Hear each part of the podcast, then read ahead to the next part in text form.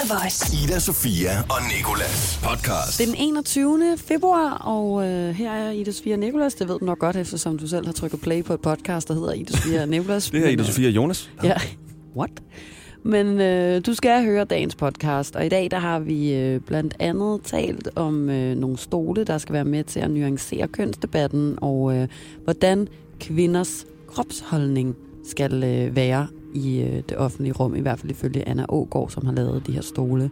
Så har vi øh, talt om en, øh, en øh, sindsoprivende bustur, jeg havde i morges, og så en, øh, en ung pige på 18 år, der er blevet fyret for sin øh, Føtex, fordi hun har spist en granetsnegl, og måske også lidt pølsehorn. Og måske også et stykke pølsehorn. Så siger vi tillykke til uh, Snape fra Harry Potter. Vi taler om 21 Savages situation. Det er rapperen 21 Savage, som er kommet lidt af en kattepige. Kattepige.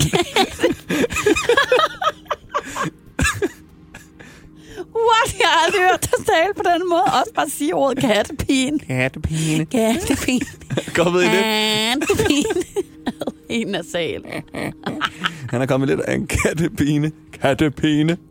Kan du ikke? Det er også fordi, din krop ikke vil sige ordet. Kattepine. Ja, men det er kattepine. Og øh, ja, Lad os, du forstår. Og så øh, skal vi tale om, øh, at øh, Ida, din togtur i morgen, eller i morges, den, øh, den blev lidt anderledes, end den plejer at være. Det har jeg sagt. Og det har du også sagt. Nu, blev du, nu, Nu er det mig, der er en kattepige. Og så taler vi også om noget, der hedder romance scam. God fornøjelse. Voice. Ida Sofia og Nicolas. kører med to S-tog hver morgen, ikke? For Ja. at komme herud. I begge S-tog har jeg en fast dør, jeg går ind af hver morgen, og et fast sæde, jeg sætter mig på hver morgen. Og det føler jeg også, de andre medpassagerer har, fordi vi er de eneste mennesker, der sådan tager toget på det her tidspunkt. Jeg ved også, hvor ham med det lange hår sidder. Jeg ved også, hvor ham, der hører for høj musik i sit headset Og sidder. du rører ikke deres og pladser. jeg de ved også, hvor din. hende, der spiser en croissant hver evig eneste morgen og spiller på sædet ved siden af hende, sætter sig. I dag var der flere mennesker med, der ikke plejer at være med, og en af dem satte sig, Gud hjælpe mig, på mit sæde. Og det var sådan, jeg kunne mærke sådan helt sæt i kroppen sådan, "Øh, hvad bilder du dig ind? Er du godt klar over det der, det er mit sæde? Ja, pladsbillet. Ja. og, ham med, og hende der med croissanten går også op. Øh, det er altså hendes plads. Ja, her plejer hun altid at sidde. Lige pludselig går der fuldstændig øh, cookie karavanen, eller hvad det hedder. Ingen kan finde ud af, Nej. hvor de skal sætte Går sig bare ind længere. vægge og... står bare banker hovedet ind i døren. Sådan, Åh nej, Nej, nej, nej, Ja.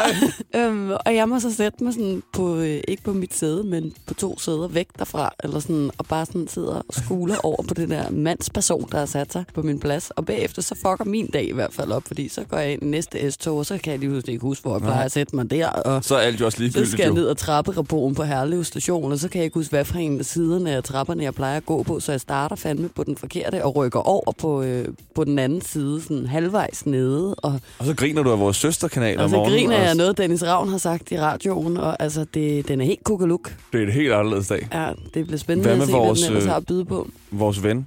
Nu har jeg jo engang taget samme rute med dig. Ja. Og der er jo ham, som vi har fulgtes med næsten hele livet nu, føler jeg. Ja. Er han der stadig? Øh, nej, øh, øh, han, han har ikke været der her på det sidste, men det er fordi, jeg ikke er der længere, fordi han er jo, øh, den gang vi tog toget sammen, der tog vi den 10 minutter tidligere. Han er på 10 minutter tidligere afgangen, okay. Og der ved jeg også, hvor folk sidder, hvis det skulle være. Ja. Men øh, han, han er ikke på min plads længere. En gang imellem, hvis jeg har overskud og står 10 minutter før op og når det tog, så ser jeg ham stadig med sin cykel og sit lange, flotte røde hår. Det kunne faktisk være ret sjovt at få ham med i radioen en dag. Det tror jeg ikke, han ville synes. Og Eller så, tror og, så, øh, og så spørge ham, hvordan han ligesom har oplevet, om han har tænkt på det samme, om han har tænkt på, at vi også er faste, faste inventar i hans morgen. Men det, er jo, det, det ved vi jo, at han gør. Vi har stået i en elevator med ham hver dag i fire måneder. Så bare first contact, hvis i hvert fald en eller anden, sådan, en eller anden dag. Hej. Jeg har jo haft den der first contact med ham. Kan du ikke huske, jeg fortalte dig det i toget en gang, det der med, hvor at, øh, vi skulle ind i en elevator sammen, og dørene øh, ikke ville åbne, og han var henne og bryde dem op med armene, for derefter bare sådan at kigge på mig og være sådan, hmm. og så sådan, stod jeg sådan, Hæ.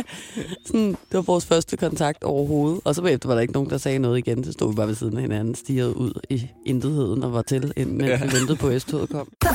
Ida Sofia og Nikolas. Den 11. februar blev en dag, som 18-årige Mia Fransen fra Æbletoft aldrig kommer til at glemme. Siden oktober 2017 har hun arbejdet i byens Føtex, hvor hun sad i kassen og arbejdede i bageren. Et job, som hun elskede. I mandags blev hun kaldt ind på kontoret af sin chef. Min chef siger til mig, de har set mig gøre noget på overvågningen, og hvad jeg mener om det. Jeg tænker med det samme, at jeg i vinterferien blev tilbudt et stykke pølsehorn i butikken, som jeg spiste.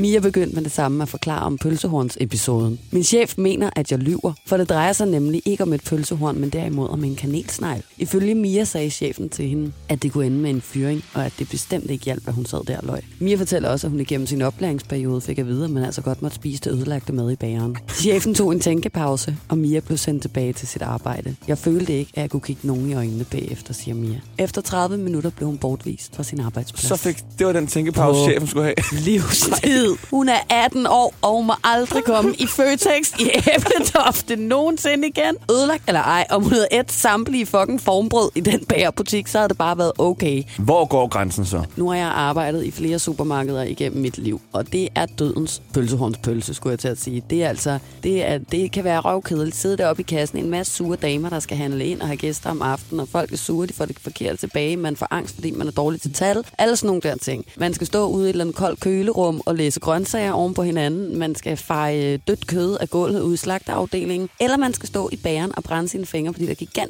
ovne, og hver gang man åbner dem, så øh, kommer der så meget varm luft ud, at ens halskede, man har rundt om halsen, bliver til kogende lava, og ens øjenvipper, hvor man har taget for meget mascara på, klister sammen. At Og man så af. ikke får spise et lille stykke kanelsnegl. Særligt hvis det er en, man er kommet til at tabe på gulvet eller et eller andet. Men at man derimod skal fyres på livstid, aldrig nogensinde må komme tilbage til Føtex.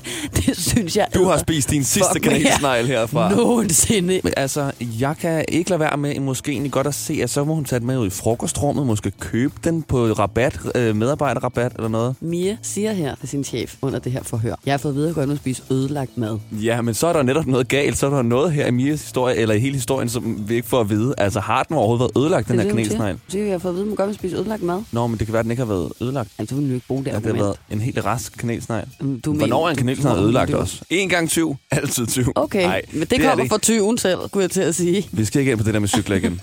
det er godt, jeg ikke siger. Vi skal ikke ind på det der med banker igen.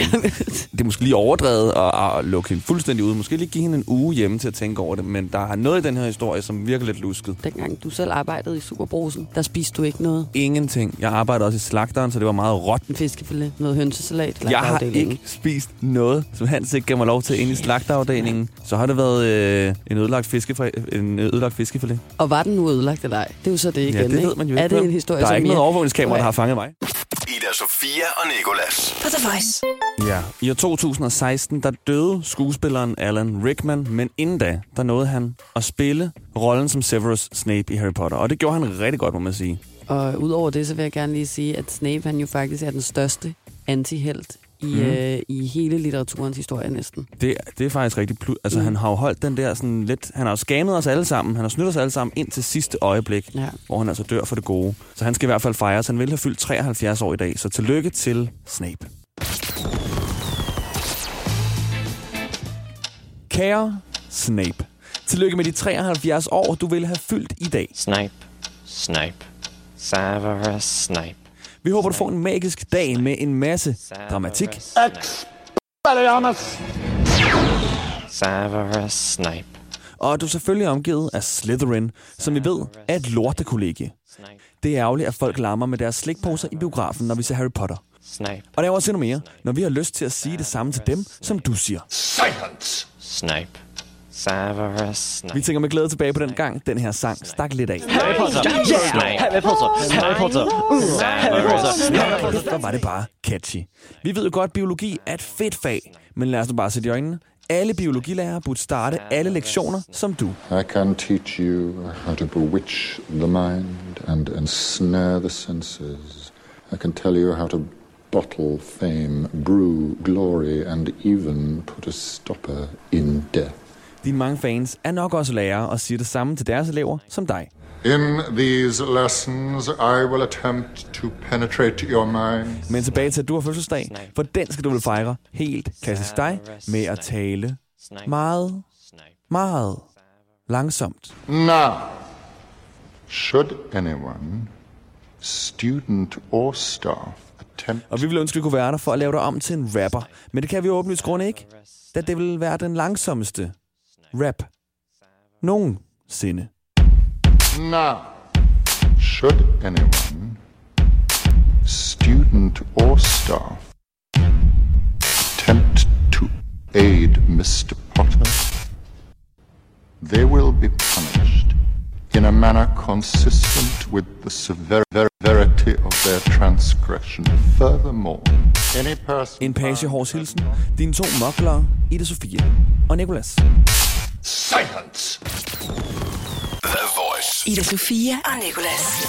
Romance scam. Det er de sager der, hvor at der er kontakt, man mødes, man indleder et forhold, og på et tidspunkt så begynder man at misbruge den anden parts identitet, dankort eller kreditkort. Jeg har ikke et forhold, der ikke foregår sådan. Så. Nej, vel, det er seriøst rigtig vanvittigt. Der er nu en uh, sag oppe omkring en 28-årig israeler ved navn Simon Leviv. Han har udnyttet øh, en stribe kvinder fra nordiske lande, og han er blevet idømt tre års fængsel i Finland i 2016. Han er efterlyst i sit eget hjemland Israel, og senest er han nu blevet politianmeldt i Norge, Sverige og Storbritannien. Mens Københavns politi hverken kan bede eller afkræfte, om der også øh, er øh, danske ofre på den her liste. Han har nemlig været et smut forbi øh, for at romance lidt her i vores hjemby København. Ikke? Der er fundet øh, kontoudtog, som viser, at Simon sammen med sin bodyguard, for sådan en har han åbenbart også, tilbragte en weekend i København tilbage i april 2018. Her lykkedes det altså på kort tid at spendere 33.000 kroner på natklubber, luksushotel, tøjsko og også lige solbriller. Betalt med et kreditkort, der tilhørte en norsk kvinde ved navn Cecilie. Hun troede, at han var diamanthandler handler og, øh, og milliardær, hvilket jeg godt kan forstå, eftersom manden har en bodyguard. Øhm, hun troede, at han øh, var hendes kæreste, og at de skulle giftes. Som så mange kvinder før, så blev hun altså taget ved næsen, for det skulle de overhovedet ikke. Han havde bare øh, lånt hendes Mastercard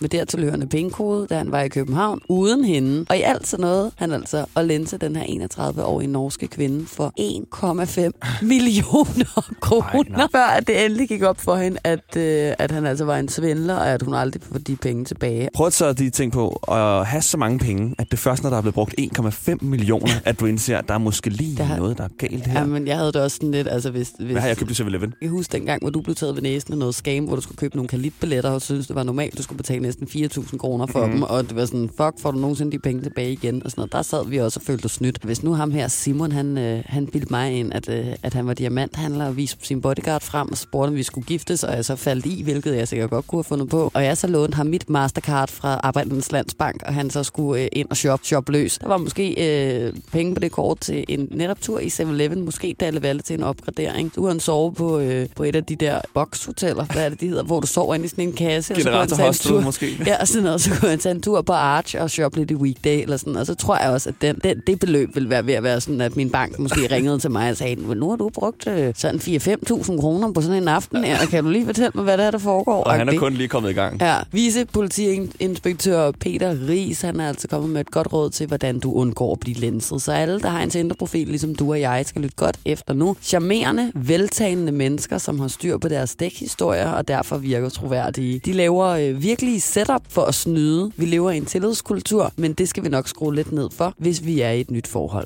Ida Sofia og Nikolas. På The Voice. Den danske designer Anna Ågaard Jensen, hun har skabt nogle stole, nogle fyldige lyserøde stole, som øh, er formet som kroppe og mest af alt spredte ben, baller og den slags. Øhm, de vækker øh, både begejstring og også en del skeptisk, både i indland og udland her for tiden, men også på redaktionen. Mm. Det er nemlig sådan, at øh, jeg jo øh, synes, det er sjovt og en øh, god måde at indlede en debat på i forhold til øh, kønsdebatten og den slags. Vores praktikant Lasse synes, at det var lidt underligt. Lasse han synes faktisk næsten, at det var på grænsen til omvendt diskrimination, og det gjorde han, fordi der er adgang forbudt for mænd på de her stole. Ja. Stolene de skal nemlig gøre op med siddende kvinders krydsede ben og få flere kvinder til at kræve deres plads ved at sidde med spredte ben, sådan som man tit ser det hos mænd. Og jeg kan jo spørge dig nu, hvad synes du om det her? Jeg synes, det er godt. Altså, jeg kan mærke, at jeg har meget lyst til at sidde på de her stole nu, fordi jeg ikke må. Men jeg respekterer det, og jeg finder bare en anden stol. At det er jo egentlig sandt, det der med, at mænd de meget sådan der spreder ben og læner sig ind på knæene og fylder rigtig meget, hvor kvinder mere har krydset ben. Men jeg troede egentlig, at det, er sådan,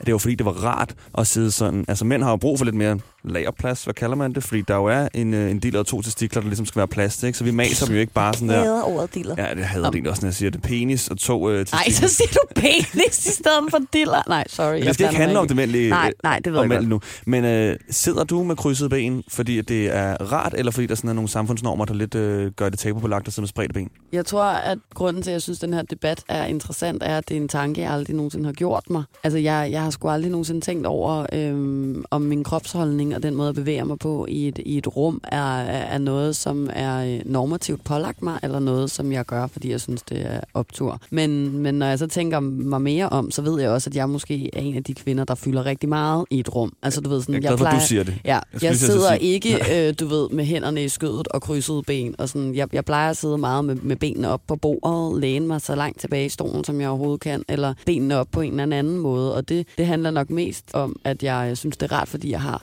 restless legs syndrome, som Mm. jo gør, at jeg øh, har en snoren i mine ben konstant hele tiden, og det er derfor føles rart at have dem oppe. Så måske så er jeg lidt undtaget fra det her. Altså Og så sidder jeg ved siden af med krydset ben. men vi har jo en anden praktikant, der hedder Tine, og, øh, og da Lasse han øh, sagde, at han synes, øh, det her var måske en lidt underlig øh, form for, øh, for kunst, og han ikke rigtig kunne se, hvorfor at, øh, at, at mænd ikke måtte sidde på de her stoler og sådan noget, så sagde Tine jo faktisk også, at hun synes, at det var, øh, at det var uschammerende, hvis kvinder sad og, øh, og havde spredte ben i det offentlige rum, og bare var sådan her, røv, røv, røv, Ja. ikke? Og der var jeg sådan, okay, det der, det lyder mere som en normativ tankegang, Ja. altså noget, som øh, man er blevet lært op Gennem længere altså, tid at bare blevet dunket føle, ind i hovedet. Men øh, Lasse, han tog altså sagen i egen hånd. Han har talt med Anna Ågaard Jensen, og øh, blandt andet hørt hende om, øh, hvad inspirationen og, øh, og hensigten med det her projekt egentlig er. Jamen, ideen kommer jo egentlig øh, kommer fra, at jeg gik ind og kiggede på, hvordan vi sådan ubevidst og bevidst opfører os i det offentlige rum, og hvordan vi ligesom konstruerer vores identitet, og det er jo både mænd og kvinder imellem. Og der fandt jeg ret hurtigt ud af, at der er ret stor forskel på, hvordan vi agerer, når vi er øh, ude i vores omgivelser. Øh, og en af grundene til, at kvinder agerer på en anden måde og har en større tendens til at følge mere strengt sæt normer, er fordi, at vi har en højere risiko for at blive diskrimineret på vores krop. Og det er egentlig der hele udgangspunktet er for de her stole. Rent visuelt øh, at sidde med spredte ben, det tager jo rent visuelt mere plads, og det, øh, det er kendt som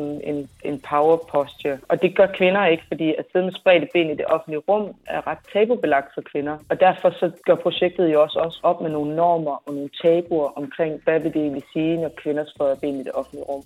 Der er ikke nogen tvivl om, det har været for nogen været grænseoverskridende at skulle prøve at sidde i stolene. Så inden de sætter sig i stolen, så går de jo igennem en proces, om de har lyst til at gøre det, om de tør ligesom at tage chancen. Jeg ved jo godt, at den, er, den, den kan være tvetydig, fordi at man kan jo se den fra to vinkler. Du kan se det som, en, øh, at, det, at det er noget kvindeligt, der sidder på de her stole, eller man kan se det som noget mandligt, der sidder på de her stole. Og egentlig så vil jeg lade det, op til, hvad, hvad det, lade det være op til beskueren, om hvad de, hvad de synes om det, og hvad de får ud af det. Ida Sofia og Nikolas. Som med så mange andre kunstprojekter er formålet jo det her med at rykke ved folks tankemønstre, opfattelser af kønsroller og grænser. Og øh, det er jo bare sådan en lille gren af et større træ og en debat, som, øh, som virkelig kun lige er begyndt, men som rigtig mange mennesker også er ved at blive lidt trætte af allerede. Og det synes jeg er rigtig ærgerligt, og derfor så synes jeg, det er en, en sjov måde at prøve at lave tiltag på, hvorpå man kan tale om det på en anden måde, end at bare høre på sådan en tør dame som mig, der sidder Ja. og plapper i radioen for Ah, eksempel. Ikke? nu kommer jeg til at sige ja. Det mente jeg ikke, altså.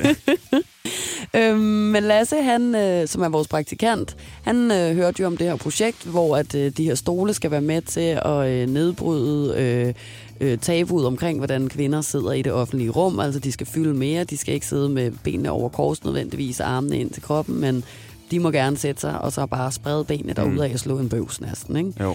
Øhm, og, øh, og, og, og, og Lasse, han, øh, han synes, det var lidt underligt, og samtidig så, øh, så var det så også det her med, at han følte, det var lidt provokerende, at mænd ikke måtte sidde i stolene. På en eller anden måde lidt omvendt diskrimination, så blev det diskriminerende over for mændene i stedet for. Og øh, derfor så har han altså øh, spurgt Anna Ågaard her om, om det øh, er en direkte provokation til mændene egentlig, er det svarer hun sådan på. Overhovedet ikke. Jeg siger jo, jeg siger jo tværtimod, at, jeg, jeg, at øh, jeg har intet imod, at mænd sidder og tager så meget plads, de overhovedet har lyst til. Det, det skal man bare blive ved med, men vi skal bare være på samme niveau. Man kan sige, at det her projekt, jeg taler ikke til mænd, jeg taler, jeg taler jo til kvinder. Og det er jo kvinders kropssprog, som jeg ønsker i tale til. Jeg har, jeg har slet ikke lyst til at slå mænd i hovedet, eller dunke noget ned, hvor jeg sådan siger, fy, øh, det er slet ikke det, det handler om. Jeg tror, hvis man, hvis man ser det som om, at man bliver dunket i hovedet, så tror jeg også, at man har misforstået pointen lidt. Fordi jeg siger jo, jeg siger jo på, en, på et eller andet tidspunkt, du ikke skal sidde sådan. Stolen har bare ikke en relevans for en mand, fordi han allerede har den her mulighed i det offentlige rum. Så kan man sige, ideen er jo også, at det er jo en, en, nogle statement-stole, det er jo ikke en serieproduktion af, af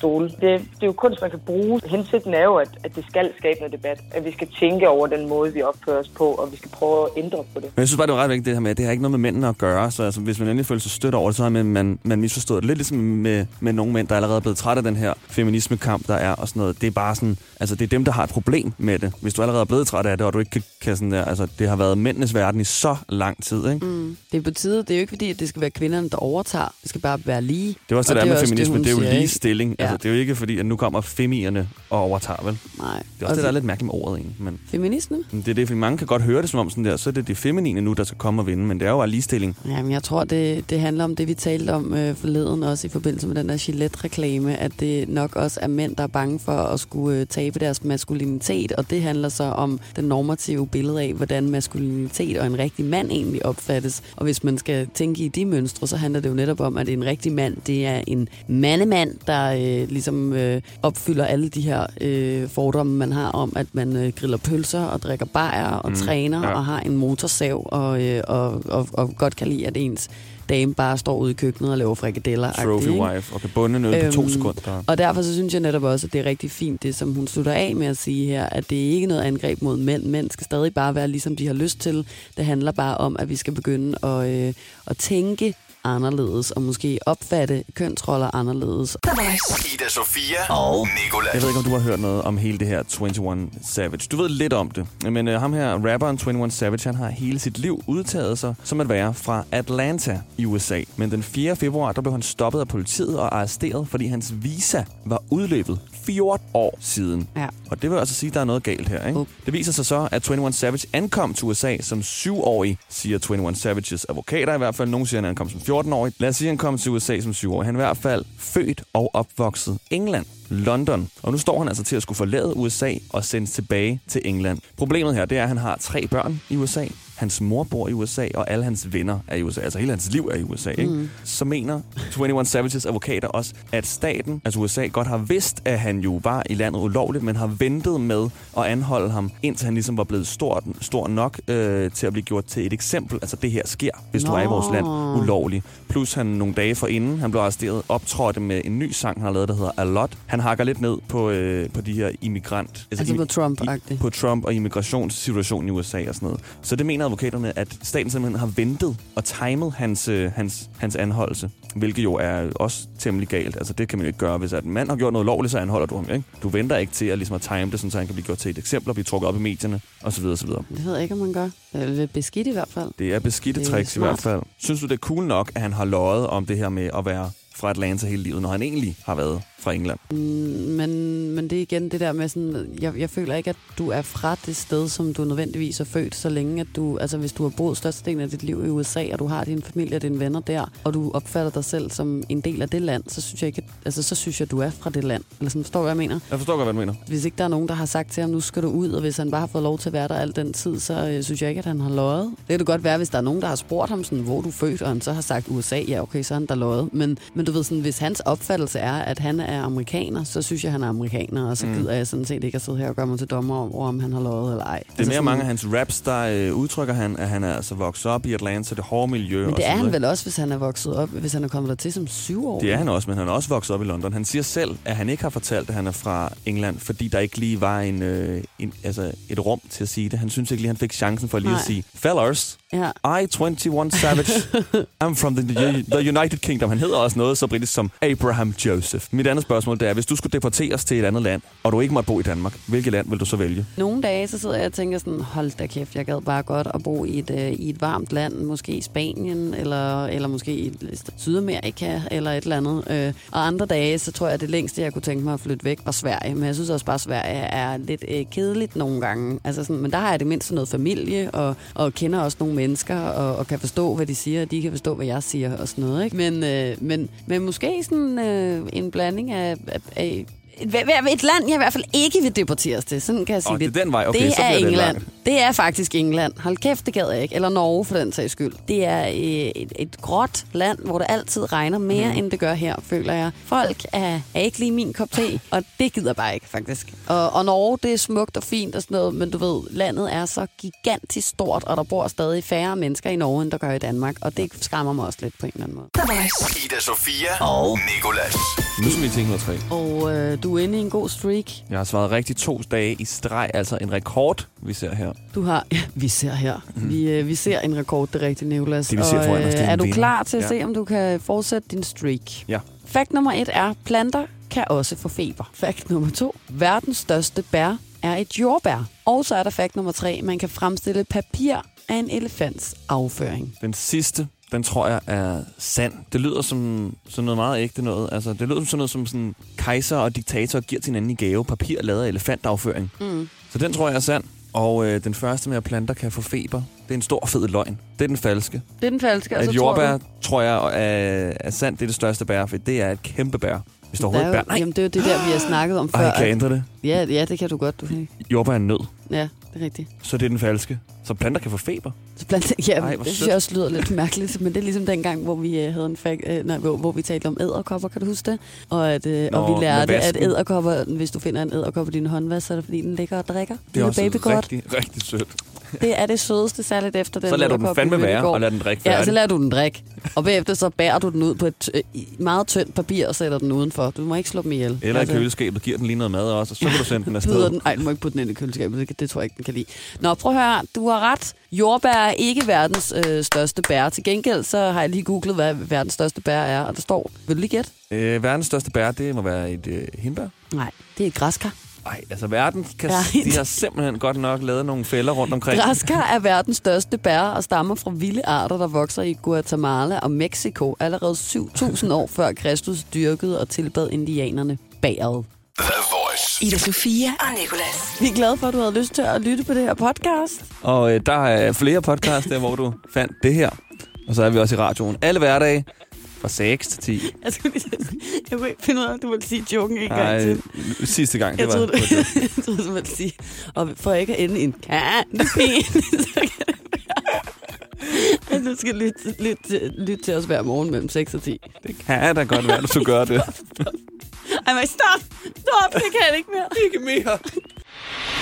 Det her er Ida Sofia og Nikolas podcast. Ida Sofia og Nikolas. Hverdag fra 6 til 10 på The Voice, Danmarks hitstation.